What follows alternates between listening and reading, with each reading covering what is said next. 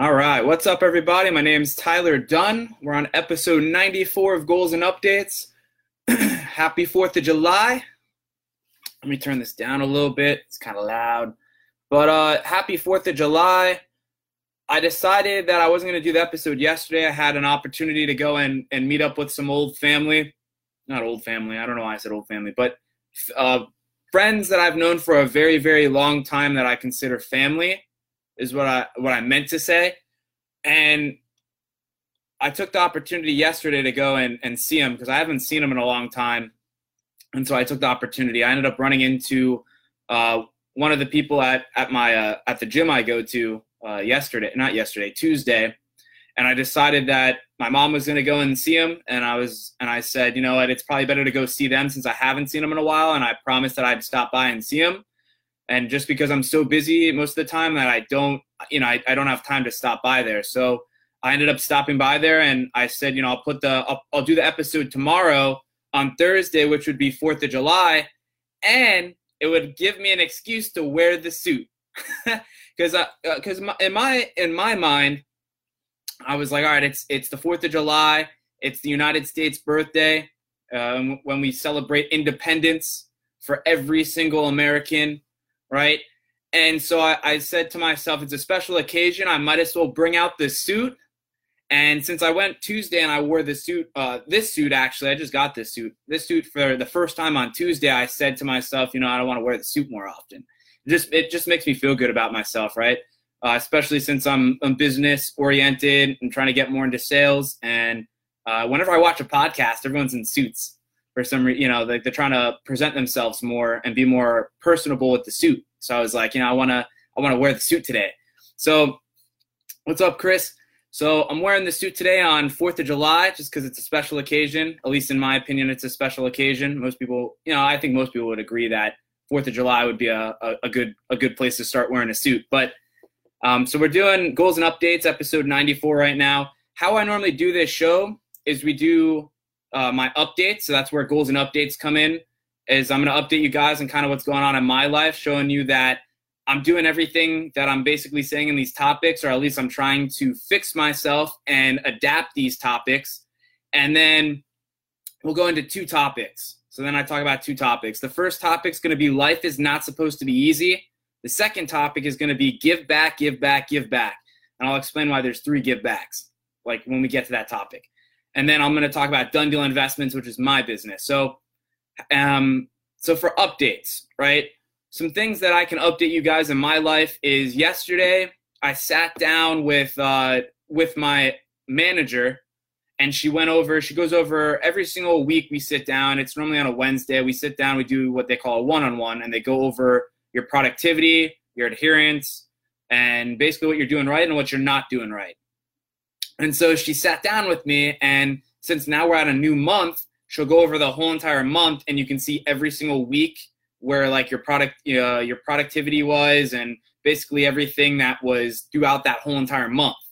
And if you do, if you basically have perfect adherence or ninety-five to one hundred percent adherence, we'll give you an extra one hundred fifty dollars. Now, if you do for the whole entire month over, well, I think it has to be at least one hundred twenty percent productivity or higher, they'll give you another one hundred fifty dollars bonus. So you can get three hundred dollars extra of income of bonuses every single month at this company I'm working for. So my goal, I've been working there now for four months. My goal has been, and so when you're first starting there, by the way, they don't give you any bonuses until after your, uh, I believe it's after like your third month there, because you're on technically what they call a probation period. And once you get out of that, I think it's ninety days from your start date, then they start giving you the bonuses. They start giving you your benefits. They start doing a bunch of different things where you start qualifying for different elements within that company. And my my big goal with this company right now, with this home warranty company, is to get three hundred dollars every single month extra in bonuses.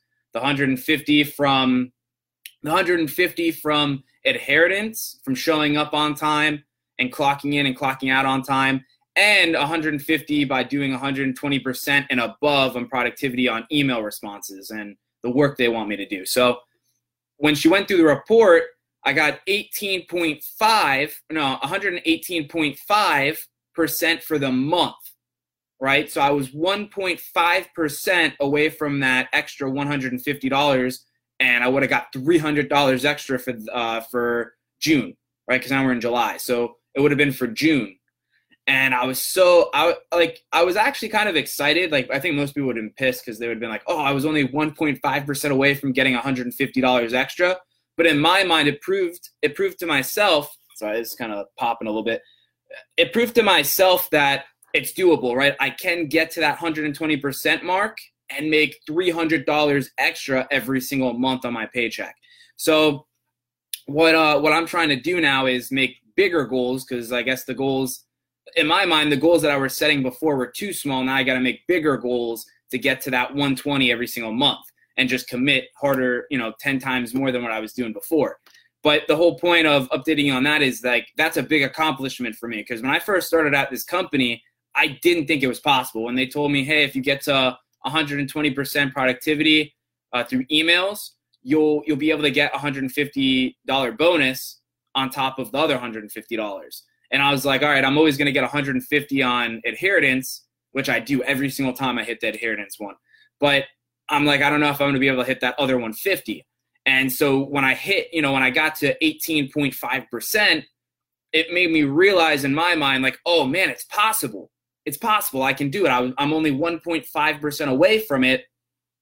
I just got to commit harder, because one week, she went through it, I hit like one hundred and one, which is kind of what got me. The other other three weeks I did, I think it was like one fifteen for one of them, and then other ones were like one twenty-five, and then another one I think was like one twenty-nine or one thirty. And so that one hundred one kind of screwed me out of the one point five percent, right, that I that I would have got the extra one hundred fifty. So in my mind, I'm like, all right, I got to hit harder the first week. It's very easy. In my mind, it's hard to start. It's easy to finish. There, because when you're starting, you're trying to get into the rhythm of starting and going fast on things, right? But when you're at the end, you see the the finish line, and it's easy to go, okay, I need I need ten more emails. I gotta I gotta flip, you know, I gotta get through these quick. But when you're starting, it's hard, because it's almost like you're at you're at the beginning of the of the finish, uh, not the finish line, but you're at the beginning of like the start of the of the race. And you're like, damn, like it, it looks like a far, it looks like it's far away. Like it's hard to, it's hard to judge how many I have to get done right now. So uh, the other thing is, the, the person I sit next to gave me a helpful hint to hit the goals. And he was saying, because before I would leave on what they call, uh, it's called like a, a, red, uh, a red robin or whatever. Uh, the thing is, you press it, and that's what drives in your emails. And so it only does five at a time, and every single time you drop an email out, it drops another one in. So it's constantly cycling through. And you turn that on when you start, and then you turn it off at the end, at the end of your shift, so you don't get any more emails and they stop coming in. Well, he gave me this hint where he's like, hey, this is what I do. I open up that the red robin. I, I get the five in there. He's like, I turn it off. And he's like, I, I drag two more. I pick two more out of the box, and that way I have seven. And he's like, the reason you put seven in the box is because you're really supposed to do six an hour. That's that's that's how you meet your goal. And then he's like, I do the seventh one to to basically tell myself, all right, I have I have to get to the seventh one to overdo my goal. And he's like, what it does is it, it keeps track of the hour of how many you're doing an hour, and it kind of pushes yourself. Because if you see that you got through five, and you only have fifteen or twenty more minutes, you know, you have to push yourself even harder to get through the next two emails. So he's like, it's kind of, he's like, it's a trick to get you to go faster through the emails. And I was like, oh, that's brilliant. So I tried it. And I think that's what got me to like the eighteen point five percent, because I'm like, oh, I can see, you know, I can track it better. I can see, all right, I got five done. I need two more within the next twenty minutes. So that, that's like a tip that he gave me, which helped me a lot. So Um, so that's going to be for like, that's going to be a business goal that I'm setting for myself for the next month, for this month, actually July. So, uh, the cool thing too, is I'm actually getting paid to do this episode, right? Uh, the reason I, the reason I'm getting paid to do this episode for the first time is because I'm on a paid, uh, since I'm full time, they do paid holidays there. So they're paying me basically for the full eight hours. And now I'm, now, now I'm here doing an episode, uh, and they're, and they're basically paying me, which is pretty awesome. So perks of being full-time, right? But, you know, obviously you're trading time for money, which is kind of, you got to try to fix that. But right now, you know, it's good. I'm, I'm moving up, right? I went from fifteen to thirty, and then benefits and bonuses and, uh, you know, different like healthcare and stuff like that. So different things they're giving me, um, four oh one k plans, which they'll match me. I haven't gotten that part yet. You got to be with them for six months, but certain things where it's going to help me throughout, you know, it's like a stepping stone, right? I can, I can use the company to pay for more education if I need to, once I get to a, a year mark. Um, so there's different things that I'm, I'm going to use as benefits through this company. And that's why I, you know, that's why I really went for this company, was I'm like, okay, there's, there's definitely benefits. There's definitely perks. There's definitely, it's definitely an upgrade for me. I was working part-time before. And by the way, like, we would have had today off at my other job part-time, but since I was part-time, I would have got screwed out of the, out of the time and the money. And they, I wouldn't have, I would have made zero dollars today. Right. So they basically bought my time back today, and I can come on here and do an episode now. Uh, so that's, you know, that's, that's pretty awesome, right? The full-time positions. Now, that was one update. I wanted to update, um, I updated you guys on like the, you know, seeing, see my, my family that I haven't seen in a, a long time. And it kind of, it was kind of cool, cause I went over there, got to talk to, you know, talk to them for a de- you know, a while. Actually, I went over there for a long time, three, four hours, caught up, got to, got to see them. I haven't seen them in a long time. And it's just cause I'm, I'm working all the time, right? Working constantly. I'm working right now on a holiday where most people would have been, you know, most people are probably drinking right now. They're probably drinking some margaritas, or they're drinking some wine, or they're, or they're drinking beer. And I'm out here trying to work until my, you know, my grandparents are coming at three. So, you know, then I'll spend some time with them and enjoy the holidays a little bit more. But I'll actually probably still be working on my laptop as I'm, as I'm hanging out with them, trying to get some posts done, you know, post on Dunn Deal Investments, put some uh, fourth of July stuff out. So, you know, the, the goal for me with that, with the holidays, is to try to still work, Um, but also enjoy the holidays, right? Because I want to enjoy the holidays, but at the same time, I want to work and not use it as an excuse to waste twenty-four hours in that holiday, right? Uh, most people kind of like, oh, it's a holiday, I'm not going to work, and I'm just gonna, I'm just gonna chill, eat a lot, drink a lot, chill out, you know, spend time with a lot of people. But and and like I agree with it to a certain extent, but it's also an opportunity for hard workers where they're they're going to be like, oh, I can, I can work and outwork the people that are taking the holiday off. So um, I actually had a table topic, by the way, for Toastmasters, and he gave me, uh, the topic was, what do you do with your time off?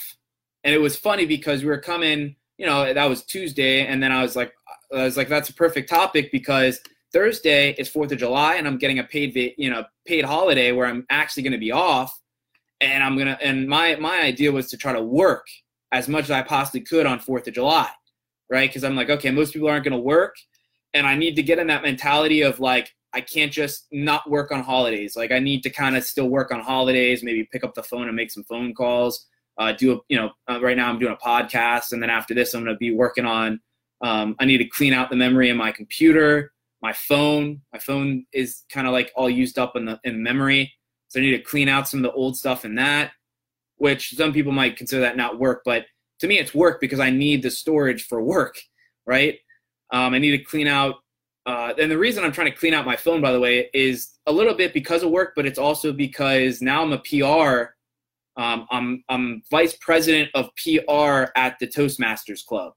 So I have to go and take videos, live stream, uh, you know, and then go and, and then go and put posts onto that Toastmasters Club or our club webpage on Facebook and LinkedIn and different social media. Like, that's my job, is to go out there, meet people, drive more traffic, do different things, right?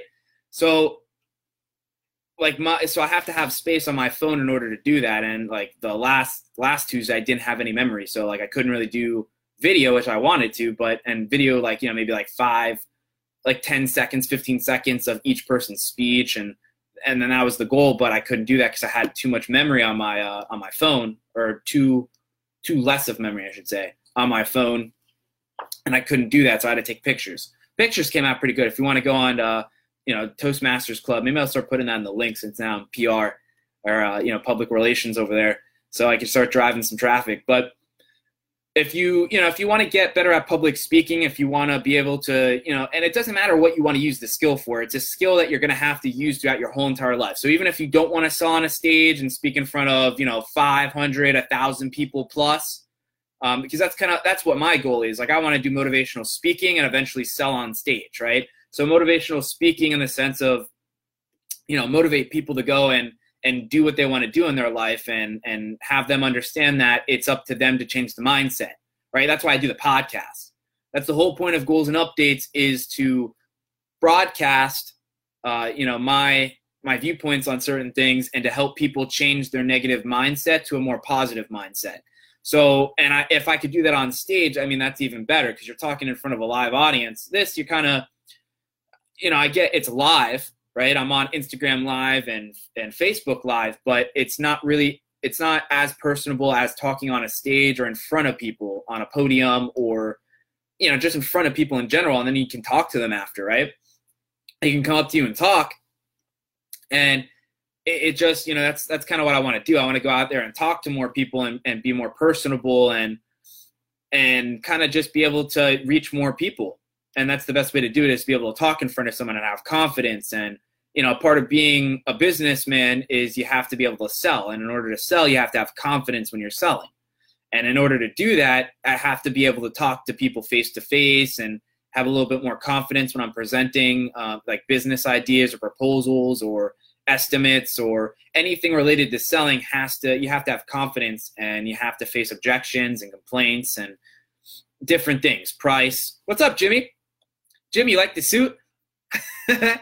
but uh, but yeah, so so that's why I want to, you know, that's why I'm doing Toastmasters. If you want to, you know, and you could use Toastmasters as different things. Maybe you just want to get more, be able to talk to more people, and not be, yeah, fourth of July edition, man. Hell yeah.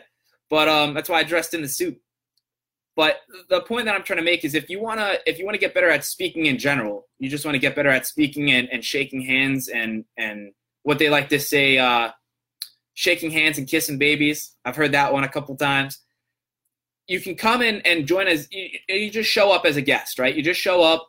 And if it's something you want to do, you like the atmosphere, you like the club, then you join the club, right? And it's it's not expensive. I think it's uh it's sixty-five. Well, your first time fee, I think, is eighty-five, and that covers the first three months. So I think they do it every quarterly. So it's four times you're getting charged within the year, uh, and it's sixty-five. I'm pretty sure. Like, this is coming off the top of my head. I mean, I haven't. You know, I, I do sixty-five now, but what they normally do is the first time fee of eighty-five. And then every single three months after that, when they collect dues, it's sixty-five. So sixty-five for three months. We meet there every Tuesday at uh, at Denny's. Every single Tuesday, you're getting four. So four times three would be uh, twelve. So you get twelve times you go to the club before you they collect dues for sixty-five dollars. Um, and, and I mean, I'm telling you, it's the best thing I've ever done, because it, it has, like, you can tell when I do these podcasts now, like, I don't do ums, ahs. The first episode I, I went back and listened to, because I'm, I'm now I'm uploading these episodes to, um, which is the next update I'm going to give you, but I'm trying to get it on a podcast station where then you guys can go and download an app, or you can go and down, you know, go on the website and listen to audio in the car. And it's more accessible for these episodes uh, of Goals and Updates. And you can tell, like, I've listened to the first episode, because when I uploaded it, I, I try to listen to them to make sure they're playing. There's no defects in them.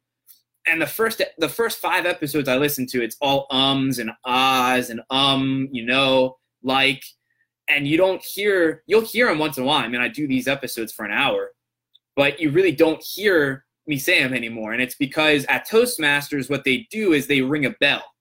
So if I'm doing a speech and I go, um, they ding you.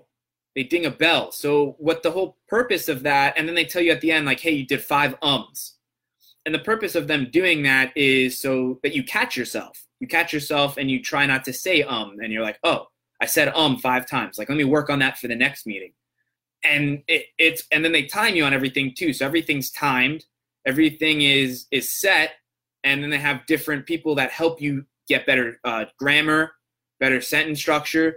So it, it really is a skill that you need to build. And I can give you a bunch of different reasons why you would want to learn this skill. First of all, If you're a salesperson or you're business oriented, you're going to want to get more confidence when you talk to people.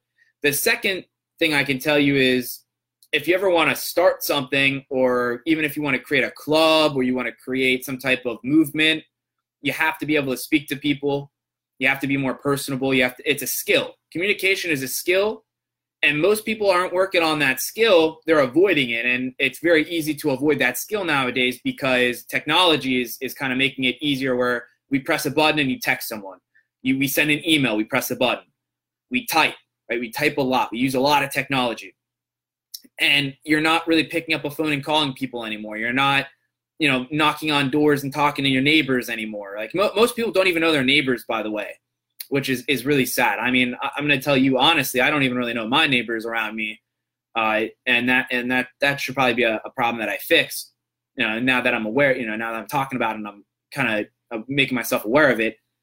But most people don't talk to people. You know, you're standing in line at a, at a Publix or a Walmart or any type of um, merchandise type store, and you're standing in line, most people don't even look at the other person. Most people are just on their phones, right? Go to a meeting, everyone's on their phones. And it, it's a problem. Like, most people don't even talk at meetings where you're supposed to talk. So if you can develop this skill and be able to talk, by the way, most uh, most companies, once you get into a leadership role, which most people end up doing because they want to make more money, they need to present stuff to their bosses. They need to go and present stuff to their staff and their and their employees, right? Or the people they're managing. And if you can't public speak, or your, your public speaking skills is bad, you're not going to be able to do that. You're going to hate it. And most people do hate public speaking, by the way. Most people get very nervous. And I'm not going to lie to you, I still get nervous when I go up there. My my thing, though, is I don't let it affect me. Uh, I you know I got to a point where I just don't care. I don't care if people judge me down there. Everyone's going to judge. Everyone's a judger. Even if they tell you they don't judge. Uh, you know, I, I sometimes catch myself judging someone off as something they do, and I have to catch myself and fix it. So, you know, it's it's just, it comes back to that stage where everyone is, is uh, you're you're physically programmed or mentally programmed to think negative, judge people just because of your belief systems, and it's just natural. Like, if someone said, like, let's say you believe in God, and someone's like, well, I'm an atheist, I don't I don't think there's a God, and they start talking bad about God, it's going to strike a nerve, right? Especially to that person that's very religious. It's because it's your belief system. So, you know, by by nature, you're automatically judging other people, you know, based upon what they're doing, their actions, their words. So if you catch yourself judging, you know, that's the first step, because most people don't. Most people just go with the instinct of judging or or being negative. So you have to understand that, uh, you know, it, it's something that you got to catch yourself on, but it's a skill. Everything's a skill, and most people don't think of speaking as a skill, um, and and they don't really think about, like, public speaking in general, that, that you really do speak a lot. Like, you have to speak to people when you're ordering food, when you're uh, going out and you're trying to get a job, when you're going out and trying to get a promotion within that company, when you're trying to go and make friends, when you're trying to go and talk to, you know, reconnect those family ties, when you're trying to go and Um, you get into a car accident and you have to talk to the, the cop or or the, even the person you got into the accident with. When you um, you want something and you need help, so you have to ask for assistance. You have to talk every single day.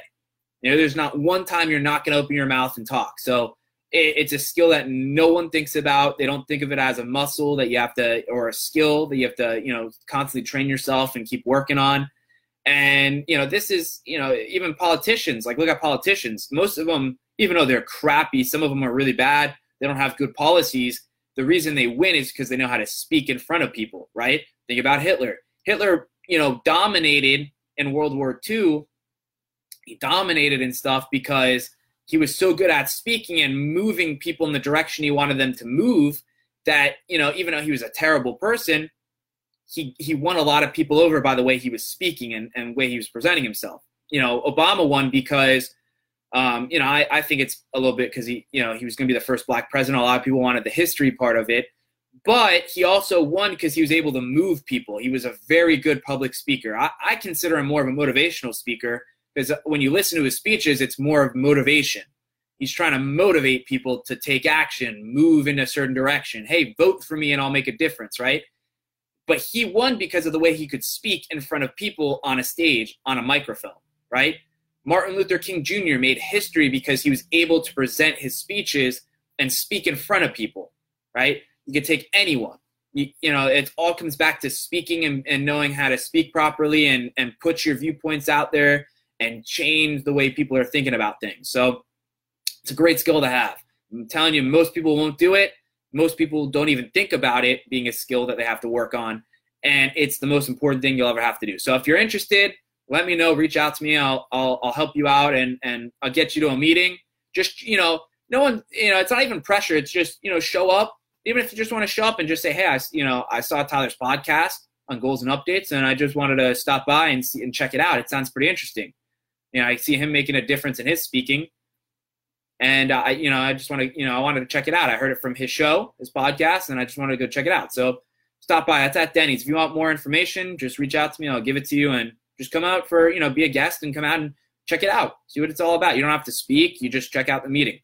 So that's Toastmasters. Now I want to see uh, policies I wrote down. So I'm going to talk about one more thing. We'll go into these topics. So funny enough, uh, now I was talking to this, this one person. And, uh, you know, it'd be funny if she saw, if she watched this, but uh, it's talking to this one girl. This girl reached out to me. All right. And, uh, I, and funny enough, you know, cause I made, for most people, you know, it's going to be a mixed opinion, but I, I was on this, uh, you know, this dating site, Bumble. All right. I made this profile a long, long, long time ago. I don't, I don't go on any of that stuff anymore. I, I mean, honestly, I think it's kind of, you know, I don't, I don't really believe in it too much. I think it's kind of a waste of time. I don't, like the concept of like, you know, I'd rather be more personable, meet the person face to face. I think that's a better way of, of dating than actually going on the apps. But, you know, it's a, a topic for another day. But uh, this person reached out to me and I said, okay. And I looked at her stuff and I said, okay, she, you know, she probably, she's conservative, which, you know, I haven't really down here in South Florida. I don't meet a lot of conservative people. Uh, you know, once in a while you'll you'll meet someone that's conservative, but it's very like Broward County in general is a very like uh, liberal area or Democratic area, and so I don't meet a lot of conservative people. And I've you know I you know I've gone through the, the last two relationships that I've been in, and and, and you know I kind of believe that you know going through them and trying to pick out what I did wrong and what I you know tried to do right. I think the reason why those relationships didn't work was because the morals weren't the same. We didn't have the same morals. We didn't have, you know, uh, one person, you know, my last relationship, the my ex-girlfriend didn't believe in God. She didn't have relig- you know, faith or religion. Um, every single topic that we ever talked about was complete opposite viewpoints. So when I would try to go, you know, in a certain direction, she would go in the opposite direction. So we just kind of, I would try to pull and she would tug. And so we didn't, you know, it wasn't, it wasn't working out.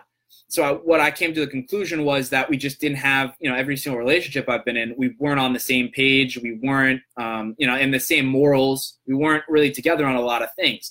So when I saw that she was conservative, I'm like, okay, I'll, I'll give her, you know, I'll talk to her and see what happens. Well, talk to her for a day, and she and she comes back and she goes and she writes, you know, I'm not interested, right? And I thought it was it was funny because I'm like, okay, like what's the problem? Now, give you a little bit of backstory. I, uh, you know, I've been recently, most people know, I, I, my mentor, I consider a mentor would be Grant Cardone. And I've been doing Cardone University. So for anyone that's trying to get better at selling or business in general, and they're trying to get more sales, they're trying to make money, capital, uh, or they're just trying to get, you know, more confidence in trying to, you know, better their lives. You know, I definitely would recommend going to, you know, signing up and doing like a monthly subscription of Cardone University. And it's all sales training, business. And so the first, you know, a couple lessons I did in there, he was talking about objections. And he said, most of the time you sell, there's objections that people are going to say like, oh, the price is too high, or um, I don't have time right now to do this. Or, you know, like certain things where they're going to try to object to you and try to push you to, to you know, per, like procrastinate basically to like make the sale. And he said, most of the time, you know, objection, they're really not objections, they're complaints. Meaning that an objection is kind of like a bit, you know, it's kind of hard to get through an objection, but a complaint is a lot easier if you confront it and just say, hey, like, you know, like, like what's the problem, right? And basically like confront the complaint and push through it and basically say, well, it doesn't really make sense because of this, and basically use fact to override the complaint. And so this person was like, hey, I'm not interested. So I'm like, okay. I'm like, I learned this in Cardone University. It's a complaint. It's not an objection. It's a complaint. So I, I, you know, reach out to her. I'm like, hey, what's the problem? And she goes, hey, she goes, you know, I noticed you're a Catholic. I'm a Baptist. It's not going to work.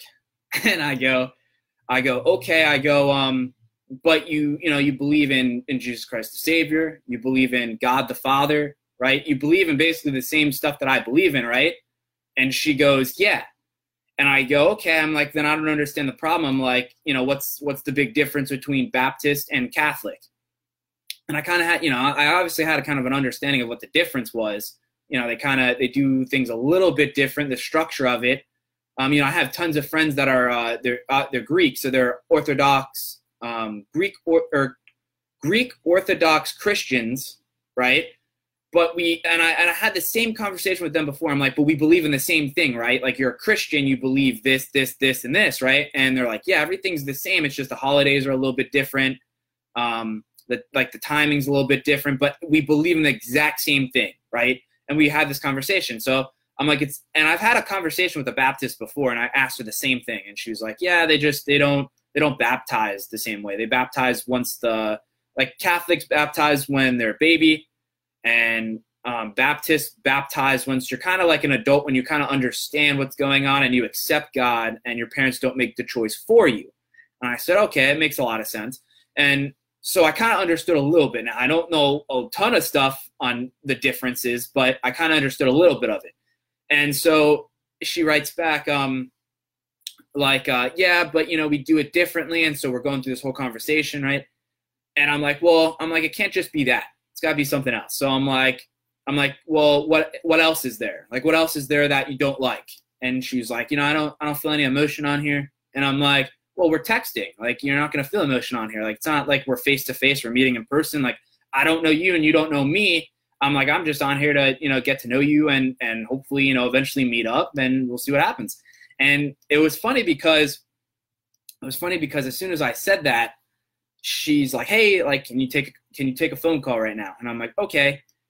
And I went from, a, you know, the complaints, I confronted the complaints to now I'm going on to a phone call with this person, right? I don't know this person. So I pick up the phone, I call her and I go, hey, hello. Right. And I'm, and I'm the type of person that I don't, I don't care. I'll just talk to you on the phone. Like, I don't care. Right. And most of it's because of the, the work I do right now at my full-time job. You know, I'm starting a business. Like, I understand the concepts of, of communication. I'm in Toastmasters. I speak to random people that come there to the club, shake hands with them, go around, just introduce myself, network, right? So I'm just like, hey, and like you could tell, like, she was shy, all this stuff, right? And the and so we talked for like an hour. We talk about a bunch of different things, politics. We talk about uh, you know um, religion. We talk about a bunch of different things because I was trying to pick her brain. I'm like, hey, what's the big difference between a Baptist and Catholic and different things? So I wanted to hear a viewpoint, and it was funny. So. Uh, you know, during like five, ten minutes into the phone call, she goes, uh, you know, oh, maybe I jumped the gun. Maybe you're not so bad. Uh, she's like, you know, you sound, you sound pretty, um, you know, you seem more, in, you know, interesting on the phone than text messaging and all this stuff. Right. Uh, you know, I, you know, I'm kind of talking to her right now, but the point that I'm, that I'm trying to tell you is that, uh, you know, I, I confronted it. Right. And the reason I brought that up in this with updates is because it was kind of funny because I took what I learned from someone, something, right, in sales and, and implemented it into my life. And when I implemented it, it actually worked, and I was shocked. And I was like, that's so funny how that worked, right? How that worked, how I kind of went against, you know, I, I figured out it wasn't an objection, it was a complaint. And I basically went, you know, confronted the complaint and got the phone call, right? So, you know, I mean, I'm basically selling myself at that point to that girl or that other person on the end of the line, right? So, you know, that's why I wanted to bring that up because I wanted to basically show you that I am implementing things that I learn and the stuff that I present to you, I am implementing. So that's the whole point of me updating you guys, what's going on in my life, things that are going on, you know, me making different, you know, different choices from the information that I'm learning and implementing because, you know, you can, you can listen to me and learn everything, but if you're not going to implement it in your own life, it's useless. It's just, inf- it's just information stored in your brain. You got to be able to take action and implement it for it to effectively work in your life. And you have to be willing to keep constantly doing it to get results because what I've learned is some of this stuff doesn't work on some people. Some people are very closed-minded, and you're going to have people that are very, very negative people. Like, you're going to go to someone and say, hi, you know, how are you? And they're going to look at you like you're crazy. I have I have people down here, down at Coral Springs, I open the door for someone, and they walk right through the door and ignore me, right? They they, they just assume that I'm supposed to do that. Um, you know, oh, like this person's supposed to open the door for me. Like, screw this guy. I'm not going to say thank you, right? The values of, you know, the value system of a lot of people is very diluted. I, I you know, I, I personally have some theories on it, um, which, you know, it's going a little bit more political and stuff like that. But, you know, it's, and it's also for a topic for another time. Like, I don't want to waste time and talk about it, but you know, it, you're going to have people that are very, very negative. That's the whole, the whole point I'm trying to bring to you. And there's going to be people that, um, and the funny thing, by the way, that I, a point that I want to bring up real quick, and we'll go into this topic, is I'm on the same side as her. And that's what I was trying to tell her. I'm like, we're on the same side. We believe in the same thing. We're, we're formed, you know, we're both Christians, right? We're on the same side, and you're, you're basically judging me and attacking me because my structure is a little bit different than yours. So the point that I'm trying to make is, you know, whatever political side you're on, whether you're Republican, whether you're Democrat, whether you're independent, every single side is so caught up in one side that they do attack each other sometimes. Like, sometimes they don't agree on everything, you know, and that's the beauty of, of America, right? Now that we're, you know, now that we're in fourth of July, the beauty of America is everyone is free, independent to express their viewpoints and express who they really are and have their own opinions, right? Free speech, uh, you know? So, you know, and, and you, you might, you know, maybe you have a family member where, I've had this happen to me plenty of times, where I went to a family function or a family dinner, and I, you know, I agree with, you know, I agree with my, um, my family, you know, probably majority of them, like ninety-nine percent of like the stuff they talk about, and maybe slightly different areas where I'm like, you know, I don't really one hundred percent agree with that. You know, I understand what you're saying, like logically speaking, but I don't, you know, I don't really agree with that. Like, this is my concept on it. And when I do that, you know, they tend to go, well, like, you're crazy. Like, this is how it is, right? So, you know, you're going to have pushback even from any any side, you know, no matter who you're talking about. And the beauty about it is everyone does not agree with everyone one hundred percent, right? And that's the beauty of it, because my next door neighbor could not agree with me on something and explain something to me, and I go, oh, man, you're right, right? And I could change my viewpoint on it and be like, oh, I understand what, you know, how this works now. And that's the whole point of, like, freedom of speech. That's the whole point of, like, everyone's different, right? Everyone is different. I don't believe in, like, how, you know, nowadays society is pushing everyone to be the same. Everyone's the same. Treat everyone equally. Treat, you know, uh, everyone should have the same opportunity for this job. Everyone should have this. Everyone should have that. Everyone should have this. Everyone should have that. Everyone's the same. Everyone's equal. Everyone's, you know, everyone's the same. And, you know, I'm telling you, like, it, it's everyone's not the same. Everyone has different viewpoints. Everyone has different skills and traits. Everyone has, uh, you know, everyone has D- different D N A strands.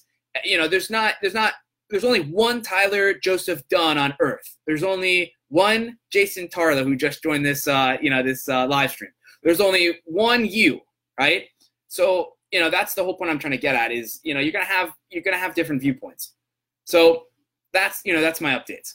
So now we're gonna go into the two topics. The first topic is gonna be life is not supposed to be easy. Now, you know, this one might be a, you know, a little bit political, but the point of the matter is that, you know, life, you know, a lot of people want things to be easy, right? Most people want things to be easy. What's up, Nick? Uh, most people want life to be easy, and it's not supposed to be easy. Uh, you know, if you if everything was handed to you and everything was easy, you you wouldn't be the person you are today. And that's what I learned, because when I was in high, you know, middle school and high school, I used to look at people and I used to go like, oh, like, you're crazy. Like, you know, we should just be able to do this and solve the problem. And like, you know, like little things like money. Like, I didn't understand money, obviously, in middle school and high school. I didn't understand taxes. I didn't understand, I didn't understand a lot of things in middle school and high school. And then once I started getting a job and I started paying and I started doing things, I realized that the people that were, that I was going against or things that I didn't agree with, I started to agree with.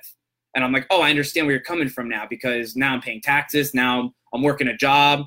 You know, I'm, I'm taking a lot of my times going to this, you know, this income stream of working for this employer and all this stuff, right?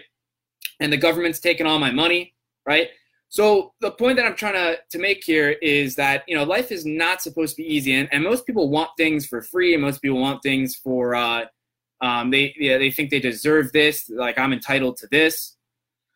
And, it, you know, it, society is kind of trying to train you to be like, oh, if you want this, then just go in and take debt, or go in and just go and go to the bank, take a loan, uh, go to the government and get handouts, go to, you know, and it's not supposed to be like that. You're supposed to kind of figure out a plan. Now, a couple examples I'm going to give you in my own life with this example is uh, the first thing that happened to me was I started making, I think it was eight dollars an hour, okay, at my first job ever, which was at an ice skating rink. So I made eight dollars an hour.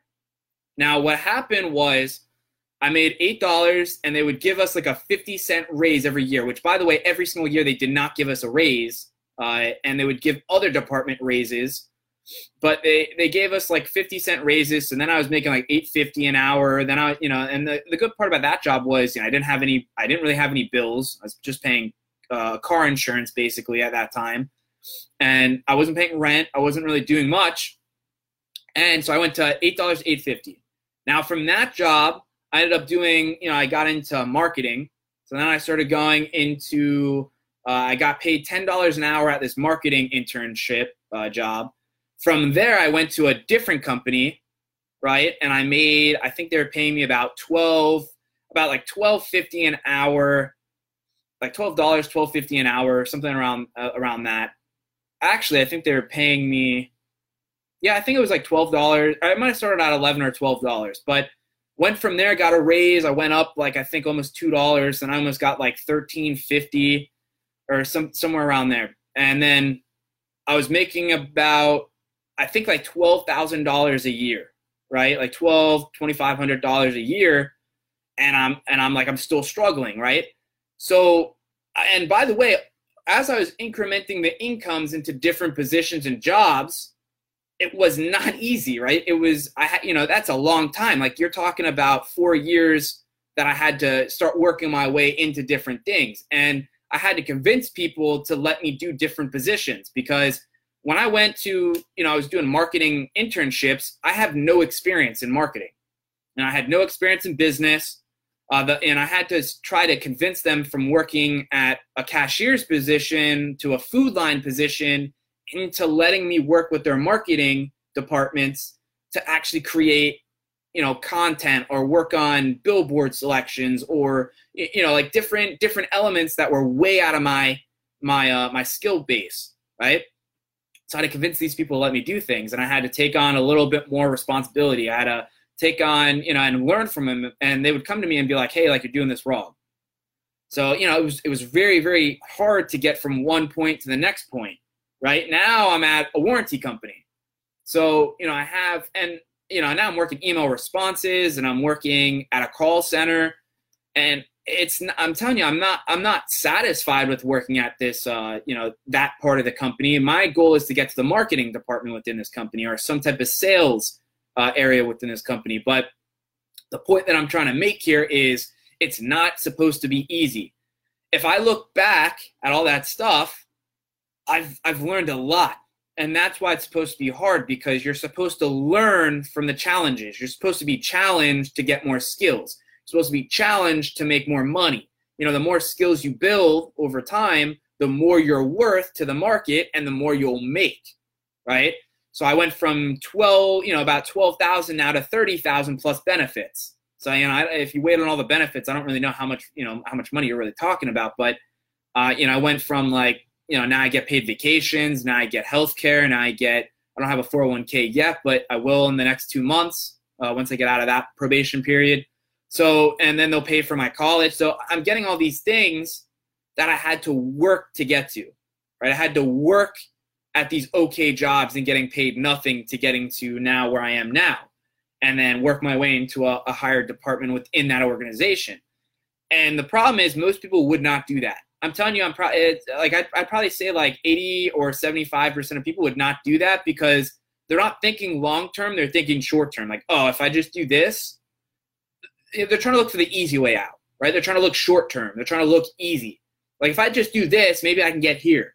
instead of going, well, if I take the longer route and I try to really work hard and I try to go and do things that the average person isn't going to do, then, you know, then I'm worth more money and then I'm definitely going to get to this position, right? But most people are scared of hard work. They don't want to put in the effort and be, and most of them are like, oh, I don't want to put in all that work just to do that. Or I don't want to put all that work in and maybe I get the position and I don't get the position, right? But either way, it's a maybe. It's just more of a guaranteed if you go the longer route. And you'll build more skills. You'll get more um, education along the ways. Because what I did with Broward College was they started giving me like more um, more certificates. They paid for different uh, resources that I went and, and learned. I got to go to different um, events, right? I went to different events that taught me different skills. Like I went to like business conferences that they were hosting, and I did like social media forum with uh, with my one um, my one coworker Edwin. And we went to different events and learned, and we networked, and we did different things. And you know that was the long route. I never took the I never went to like a short route. I just you know. And by the way, once you start going the long route, more opportunities tend to present themselves because you're you're putting yourself in more riskier situations, right? And you're putting yourself in front of more people. You're putting yourself in, in more, you know, a position to get more opportunities presented to you. Like I went on the internship and I didn't plan my, uh, the funny thing with this is I went, when I went to go see uh, my family the, the other day, yesterday, uh, one of, you know, one of my, um, one of the people there that I kind of, you know, try to guide it. I try, I try to do the best I can with guiding him through Broward College. Cause most people just go there and, and I messed up where I just went to class and went home. And he was like, hey, I, I took this, you know, I'm taking this one class and they're going over internships and they're like just resources of the college. And he's like, they showed me a video and you were in the video for an internship. And I was explaining to him the opportunity that that that, that job gave me. Excuse me. And I was trying to tell him, I said, you know, I went to college and I just went home, went to college, went home. And I was like, one day I, I, I sat down with myself and said, okay, I want to do business. Everyone's telling me, you can't just be general business. You have to have some place within that. You know, you have to have a set destination within business, and you can't be too general because when you go to apply for different positions, they're going to be like, "Oh, you're too broad," and they're not going to hire you for different things because you're not. You're not. It's almost like you're not decisive yet. Like you, you haven't decided what direction you want to take in business. And I thought to myself, "Wow, that's a that's a great point." So I, you know, looked up jobs, went into marketing. Went to the internship at, you know, the internship department at Broward College, talked to this lady, I think her name was Heidi, put the, you know, put this, she's like, hey, this is the only paid internship that, that we have in our system right now with Hoover Pumping Systems. And I, you know, at the time I'm like, okay, I'm just going to take it. It's an opportunity. And I, you know, cause I'm like, I can't, I can't afford not to work. Like I can't get, I can't work for free. Like that's what I was telling myself. I'm like, I can't work for free. I have to go for a job where they're going to pay me because I have bills and I'm, and I'm I'm trying to go to, you know, I'm trying to go full, like almost full time at college and work jobs and get paid. And I'm like, if I'm going to take time off of this, I have to be making money. So, you know, I went there, worked, you know, I eventually got the job at that place, worked it out with the company I was working with at the time. And they're like, okay, you can go there for four or five months and then come back. Well, I went there and I worked for five months And, you know, I, I knew I wasn't going to get a job there. Most people go to an internship and they get hired on, you know, after they after their probation era. And the, the, the place I was working at didn't have a marketing like department or position. So I, you know, I was telling myself like, oh, like, I'm like, and she told me, she's like, I would hire you. She's like, like, I'm telling you, like, I would hire you if we had the department for you. She's like, um, and she took me out networking places. She tried to get me like different positions with other companies. Tried to promote me and tried to get me in a network. That was the first time I ever really networked, by the way. And she was like, she was trying to help me, right? What ended up happening was, uh, you know, I didn't, I met people there at this networking opportunity that she was, you know, taking me to and stuff. But what ended up happening was Broward College ended up wanting to do a video since it was a paid, um, paid internship. And it was very rare for that to happen at the time. And so she, she came, they did a video set, right? They, they came and videoed. They, they they did an interview with me and then my the person that was uh, supposed to be like my manager there. And the guy that came there to work with them was actually a head person within the marketing department at Broward College. And he said, you know, like, you're very knowledgeable. He's like, I'm talking to you and you're very like, he's like, you're very, you present yourself well. He's like, I know that we can pay you more than what you're going to go back to at your other, your other position as a uh, courier. Because I was a courier for um for different private insurance companies, where like tag agencies, and I would go and go to the county, bring back work for them. And he's like, hey, we could probably pay you more. He's like, once this internship ends, reach out to me. He gave me all his contact information. Well, told myself, you know, I don't want to do that. I want to, I, I want, I wanted to take the easy route, right? I was like, all right, it's going to be easier for me to go to college and work at this company, work at this company, go to college, do whatever. And the opportunity, and, and he contacted me, right? I was, I wasn't planning on going and taking the opportunity. I want, I wanted to take the easy route. He came, he emailed me and said, hey, he's like, uh, I'm following up with you. He's like, the opportunity's still on the table. We'll pay you more. He's like, just come in and interview and, and see what happens. And I said, you know what, what, you know, what's the worst that's going to happen? I'll go and interview. And, I'll, and if I don't like it, if I don't like what they're going to offer me, I'll just leave. And so I go. Now this is the long, you know, this is the long route that I'm taking, right? And I was trying to go the easy route at the time. And this is where it's coming back to life is not supposed to be easy, right? So I go there, I interview, I end up getting the position. And they ended up paying me way more than the, the two companies combined. So the, the amount of work I was doing for those two companies, they were paying me in one go. And I was working on campus, so I was easier to go to college. I could do more classes. It, they would work with my schedule better. And I was having issues with uh, my job at the time, the, the, that job at the time, where they wanted certain times for me to work. And I was like, I can't. I have to go to class in the morning and then come pick up the work. So they were losing money. I was kind of getting screwed on hours. They were using other people instead of my services. So I said, you know what, screw it. I'm just going to go and use this. And I thought to myself, you know, this is a, this is an opportunity, right? This is an opportunity where this is going to be more into like what I want to do in my life, which is marketing and business. And the job I was doing was not doing that. It was building a different skill that I wasn't probably really going to use. Like I was going to use, you know, you know, people, people reaction, you know, face-to-face reaction or skills. But I knew I wasn't going to be able to use it for marketing or business in a sense. It wasn't really helping me, and I wasn't building connections there, right? So I go there, I get hired, and that's how I got jobs. You know, that's how I got myself into this job that I'm at right now, was going the long run. Worked for that company for two, two, uh, you know, two and a half, almost three years, built up some experience there. And now what I'm going to do, right now, my big goal at this company that I'm at right now is work until a certain point, collect the benefits, do, you know, use, you know, make more money, use bonuses, do different things. Then I'm going to move into the marketing department, right? So I have to work with them for six months. I need another two months. And then I can apply for the marketing, you know, marketing positions at the marketing department at the job I'm at right now. And I'll get, I'll probably get paid double the amount I was making at the first job, the first marketing position I had at Broward College. And it's full time, so I'll get benefits. My benefits will stay. I'll get bonuses. I'll do different things, right? So the point that I'm trying to make to you is life is not supposed to be easy, right? Life is not supposed to be easy. You're supposed to go the long routes. You're supposed to go the challenging routes. You're supposed to challenge yourself every single day. And, you know, I, if I would have taken the easy route throughout that whole entire thing, I would not be the person I am today. I would not have the same traits I have today. I would not have the same belief system. I would not be making the amount of money I'm making right now. Now, I'm telling you, I'm not making a lot of money. I'm not even really considered, I don't even think I'm in the, the middle class, but my goals are to get to that point, keep increasing income, right? Keep working on finances.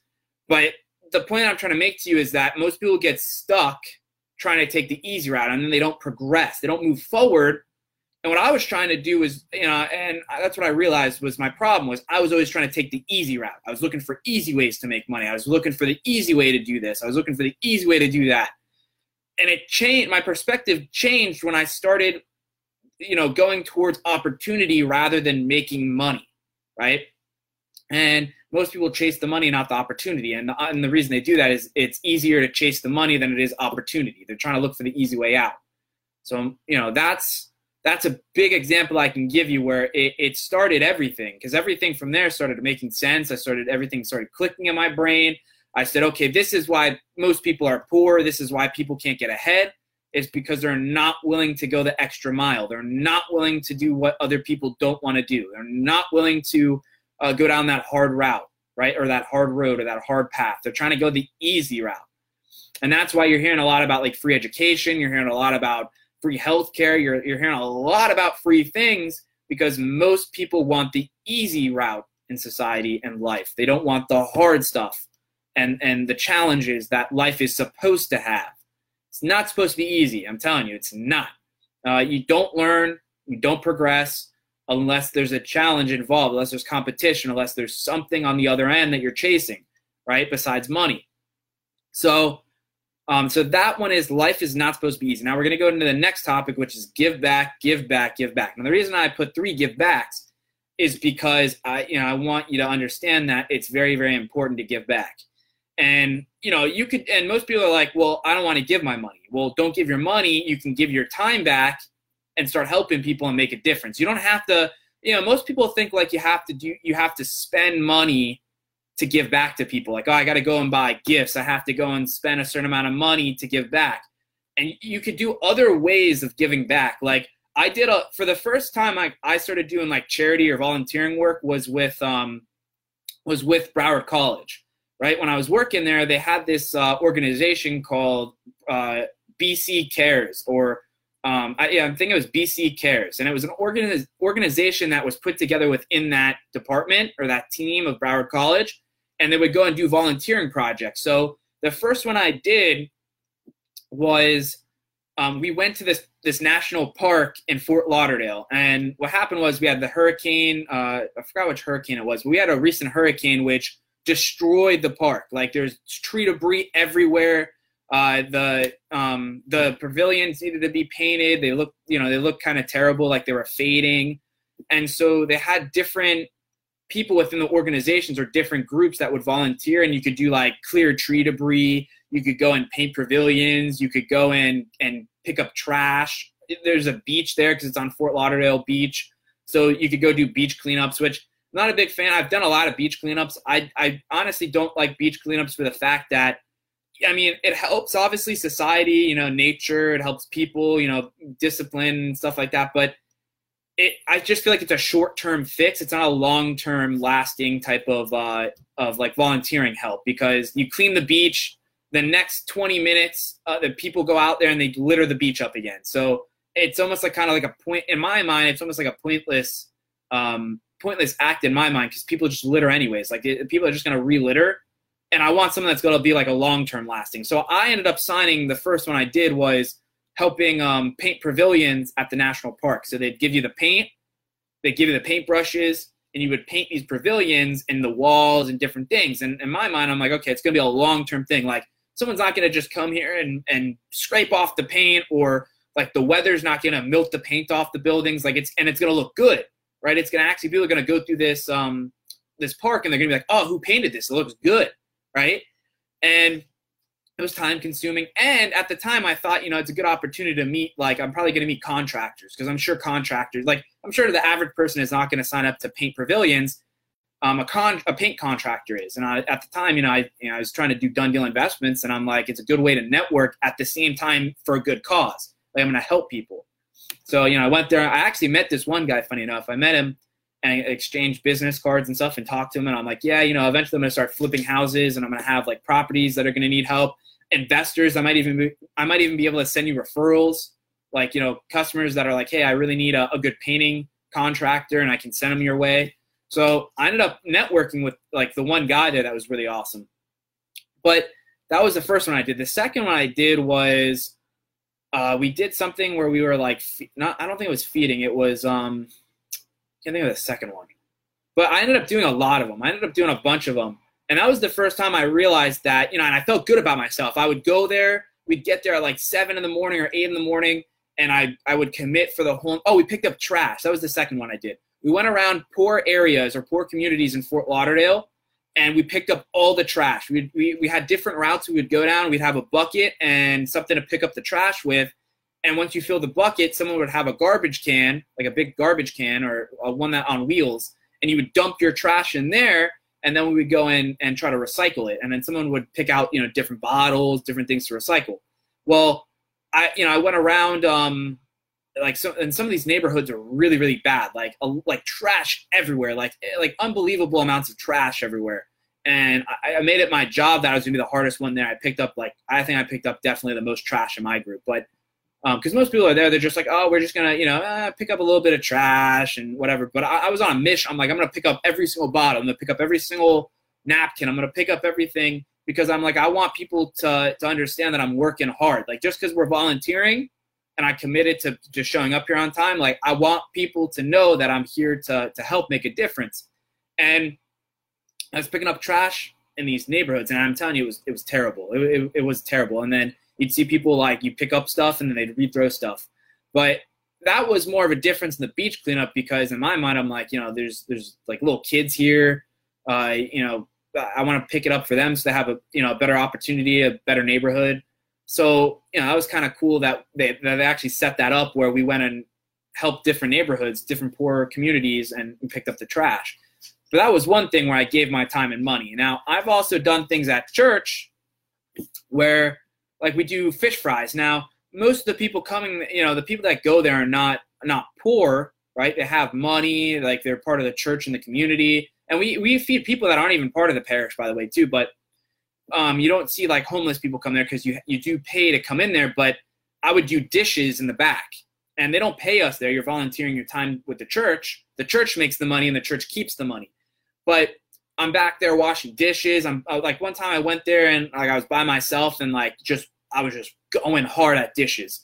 And I and I was working so hard that the guy the guy was just like, dude, this kid just doesn't stop. Like, this kid just keeps going and cleaning dishes and drying, and and like, he doesn't take a break, he doesn't eat, he doesn't drink, like, he's just going, right?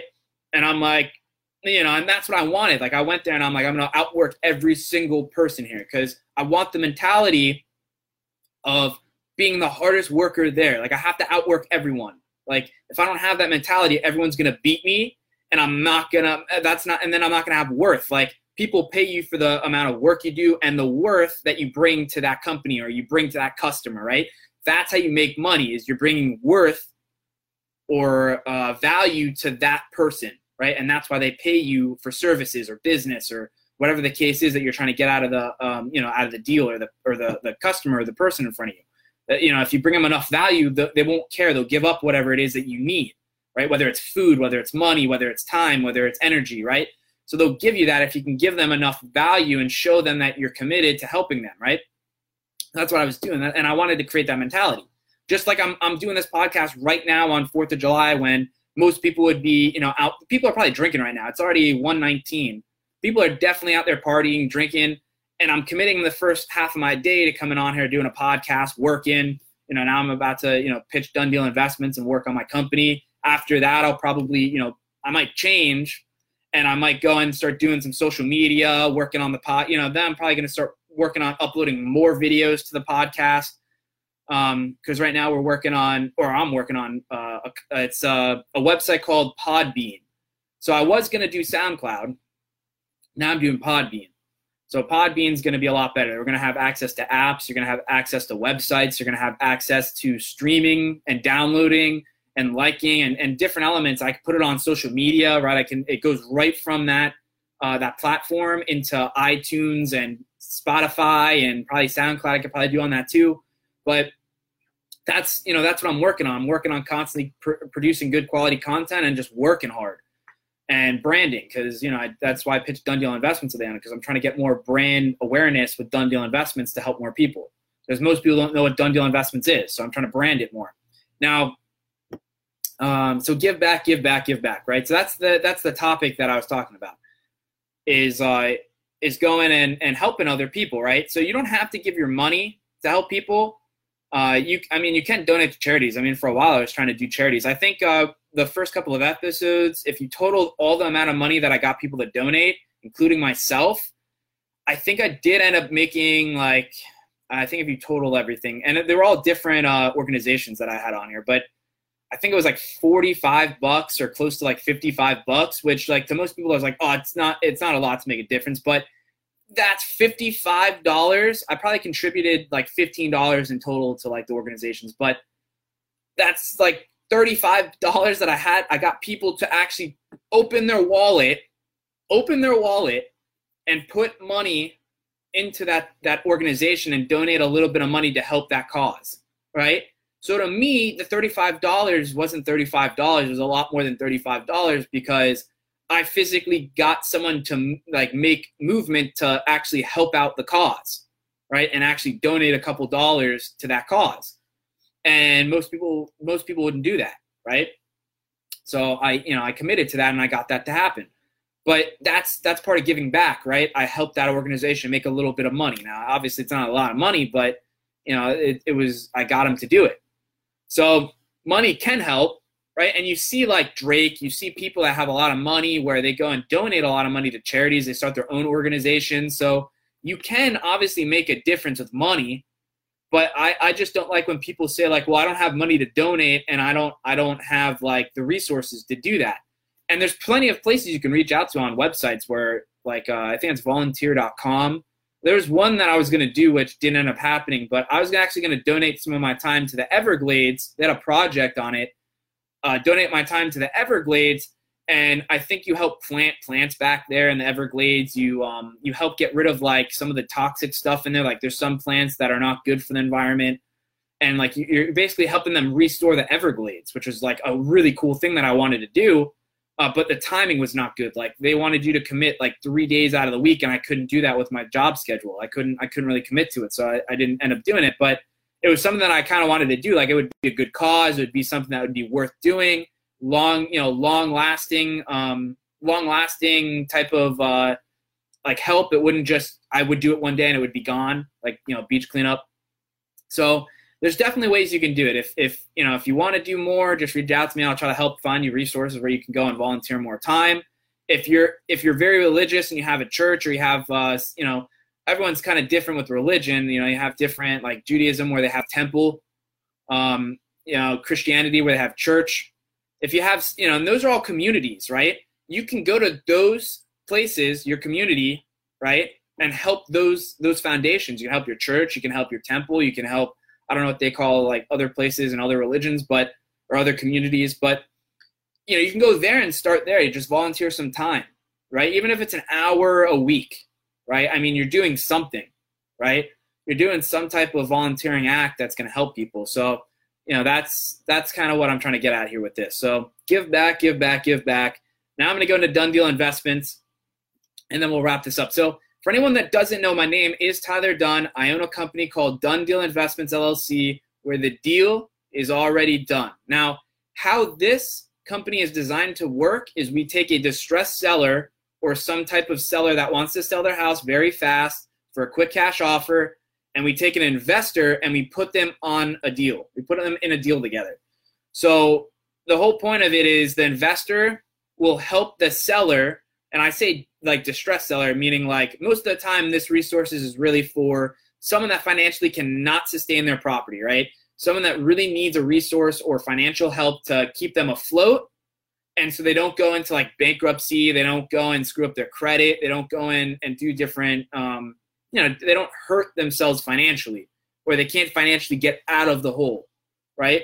So that's where this would come in, like a distressed seller and an investor. Put them into the deal. And, they, and and we help guide the process smoother with Dunn Deal Investment. So how, you know, how this works is I call it a three-step process to the three steps to financial freedom. Uh, before I go into the three steps to financial freedom, I am going to tell you like some of the examples where this type of uh, resource would really help people. So the first one would be pre-foreclosure. Pre-foreclosure is just when you owe too much money or you're behind on too much money. You technically would owe too much money, but you're behind on payments on your mortgage. Most of the time it's a bank that you're paying a mortgage to. You're behind on payments, and they're basically threatening to repossess your property. And it's going to screw up your credit. You might have to file bankruptcy just to save the property and everything, uh, which is definitely like the worst case scenario. And there's not a lot of resources. If you go to the bank and you're like, hey, like give me a little bit more time. I need a little bit more money. They're not going to do it. They're going to be like, hey, We gave you. We already committed to giving you money. You sign a contract, and it's in the in the contract. We're not going to help you anymore. And they're and they're gonna, you know, to be honest with you, they're gonna. They don't really care because they're gonna basically make. They made money on the payments, right, from you from interest, and th- in the end, they're gonna get more money in the end because they're gonna repossess the property, right? So they don't really care so much as helping you do that that pre-foreclosure, because they're gonna make money regardless. So that's one way Dunn Deal Investments can help you is, is we'll just basically sell your house very fast and clear out the debt, right? We'll pay off that mortgage. Now, another one would be uh, foreclosure, which is kind of the same. It's it's the same element where the bank already owns it, but in this scenario, we could help uh, small banks. Big banks probably aren't going to really want to do it because they they have more time to to put money into the property and buy themselves more time to sell it.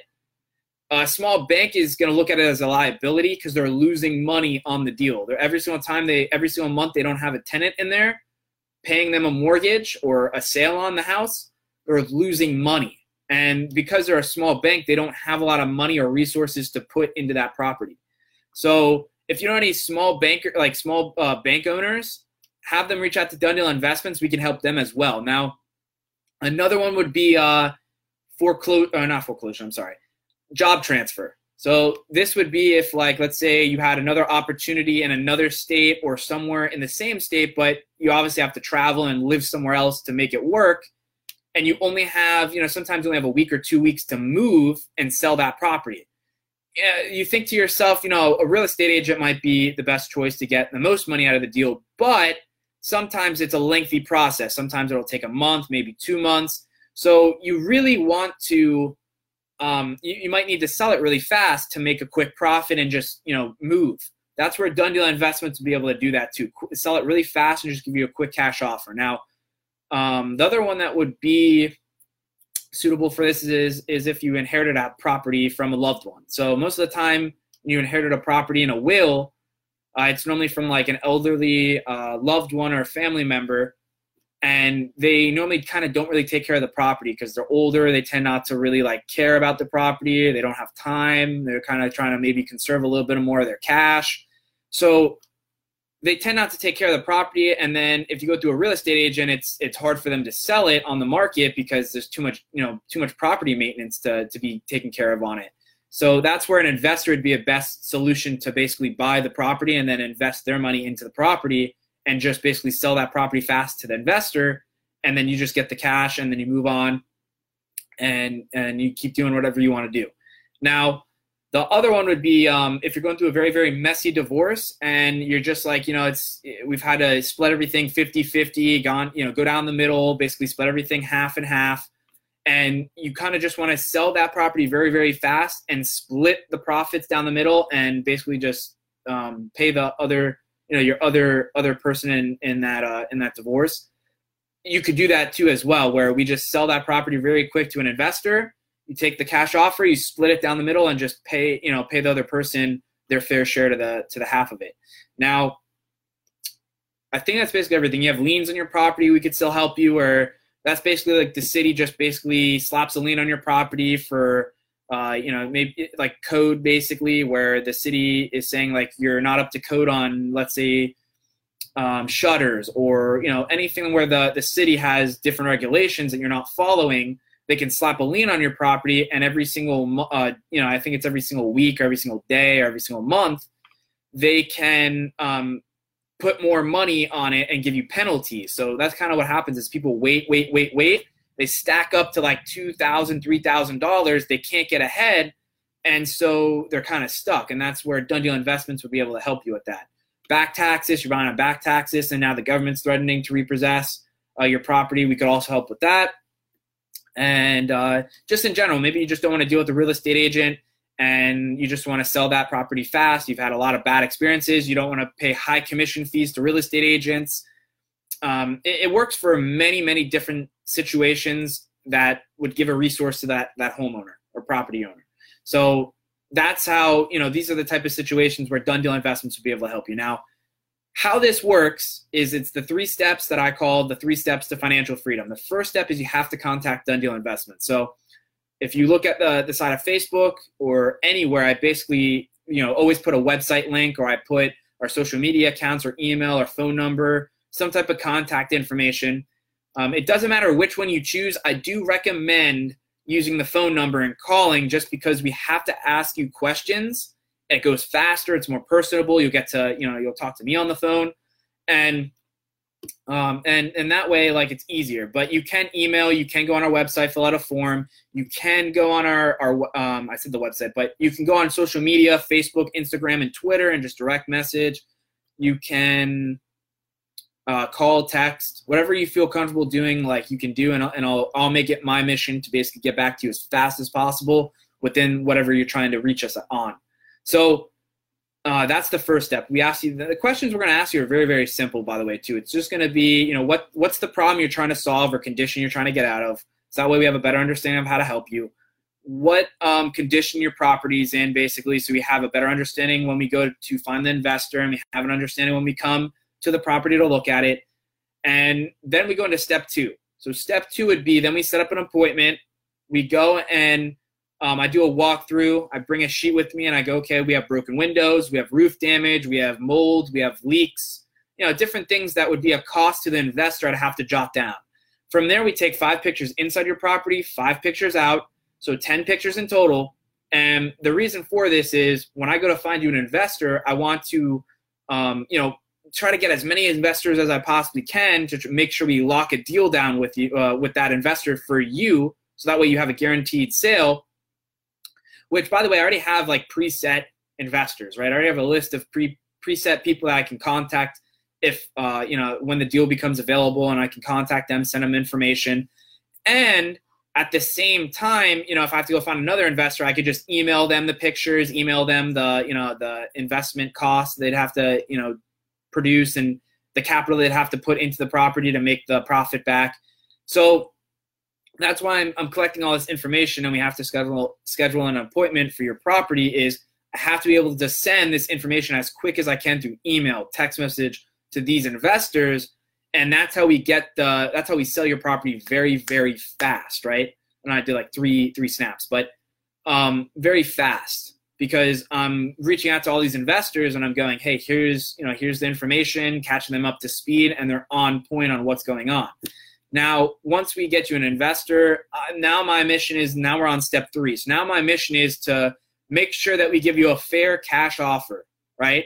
So how I do this is I go and run comps on your on your neighborhood. I take the three houses that are the closest to your house, and I basically go and get an average price. From the average price, I'm just going to deduct the investment cost for the investor, and now we're going to negotiate on the price that's down here. So that's the price we'll negotiate on, and then we'll, you know, obviously talk about the terms that you need and, and what you need to do in order to be able to go to your next property and move on to the next property. Now, at this point, once we come to the agreements, I catch the investor up. Right, I, I tell them, all right, this is the amount of money that, that me and, and the seller agreed on. This is the amount of money that you're going to have to agree on. And these are the terms of the inve- the seller needs. Then now we go into the contract part where the seller yourself would sign, I would sign for Dunn Deal Investments, and the investor would sign on it. And then, then the deal is, is basically complete. So now what will happen is the seller will then try to go and find another property. Or here's the cool part too. I have someone that told me um, they have a connection where if you wanted to stay in your property, you can, right? So if you don't even want to leave the property, you just need to get out of the financial conditions, I can give you um, a resource or another investor who would basically be able to do that, right? So we would work something out with that person if that's what you needed. But if you're just like, hey, like, I don't really want to stay in the property. I, I'd rather just, you know, go get another property. I don't really like the neighborhood anyways. I don't, you know, whatever the reason is where you want to move to another place, this would be, you know, a better way, uh, a better way for you basically to do, right? It's more uh, of a problem solution for you. So um, either way, I can help you. But moving forward, the seller would basically get the cash offer. We'd agree, you know, obviously obey the terms that, that you need. If you have to stay in there three weeks or you need another resource, that's my job, by the way, is to make sure that I give you the resources that you need. So if you need a real estate agent, I have plenty of them. I can give them to you. Uh, you need a home inspector, you need financing. I can give, you know, if, and even if I don't have any of those contacts, I'll go and find you some of those contacts, right? It's my, that's my job as Dunn Deal Investments, is to make sure that we're guiding you smoothly through processes and make sure the deal goes smooth. And that's the whole deal or job of Dunn Deal Investments. Now, from this point, now this, the investor is obviously going to make a profit. He's going to flip the property. He's going to put it on the market for full market value. He's going to make a profit. Dunn Deal Investments will make a commission fee, which we call finder's fee. And how that works is the investor will pay us, not the seller. So that's the cool part. And that's why I talk a lot about with real estate agents, they're going to charge you commission um, from that sale. Dunn Deal Investments does not charge you commission. We charge the investor the commission. So you'll walk away with the cash offer and the investor will pay us on the deal, which is the coolest part. So that's how the three parties benefit. That's why the three parties want to do it. um, you know, for Dunn Deal Investments, I just want to try to make it where the home buying process is a lot easier. So I do want to I do want to expand this business into different niches within real estate and make it a one-stop shop. At the same time, my mission with Dunn Deal Investments is to help as many people as I possibly can in the real estate space, whether it's a seller, give, you know, give more resources to that seller or and the distressed seller, um, give more resources to the investor, and just help different parties as much as I possibly can with the resources that I can provide to them. So eventually what I want to do is expand and do, you know, have my own real estate department or team. I want to do uh, home inspections. I want to get a financial uh, finance department, or we can maybe, you know, give some money to investors if they need money on a deal, or we can get financing for that seller for a property and get a mortgage for them. Um, you know, different resources basically where it'll help the seller more, and they don't have to go to five or six different companies. It's all in one uh, one company. Where it's, and it'll make the, by the way, it'll actually make the home buying process a lot smoother, a lot faster, a lot easier, because most people, what happens is they go, okay, we got to go get a real estate agent. They get a real estate agent. They show them the house. Now they have to get the home inspected because they have to make sure it's a good investment for them. Now what happens is now they have to go contact some place to go get financing. So you're technically, that's why it's such a slow process when you go and buy properties Um, or homes for yourself is, and people hate the home buying process because it's so it's so delayed. It's like, okay, I want this property now. What do I have to do to get it? Well, now you got to go contact this company to go get this resource. Now you have to go contact this company to go get that resource. So it delays. It's like a delayed process. So I want to get it to the point where we can just keep on moving you along the line and just keep on providing you the different resources you need, and that way it cuts the delay.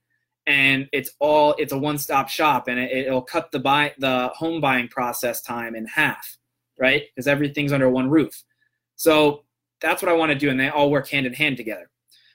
Um, that's kind of, you know, that's what I want to do with this company. I want to get different resources. I want to make it more accessible to investors. I want to get it more accessible to sellers. I want to get it, you know, more accessible to different niches within real estate. And that's what I, you know, that's my main, main, main big goal with Dunn Deal Investments, is to expand it. Now, uh, so that's Dunn Deal Investments, L L C. And I think that's basically it. I hope everyone has a good fourth of July.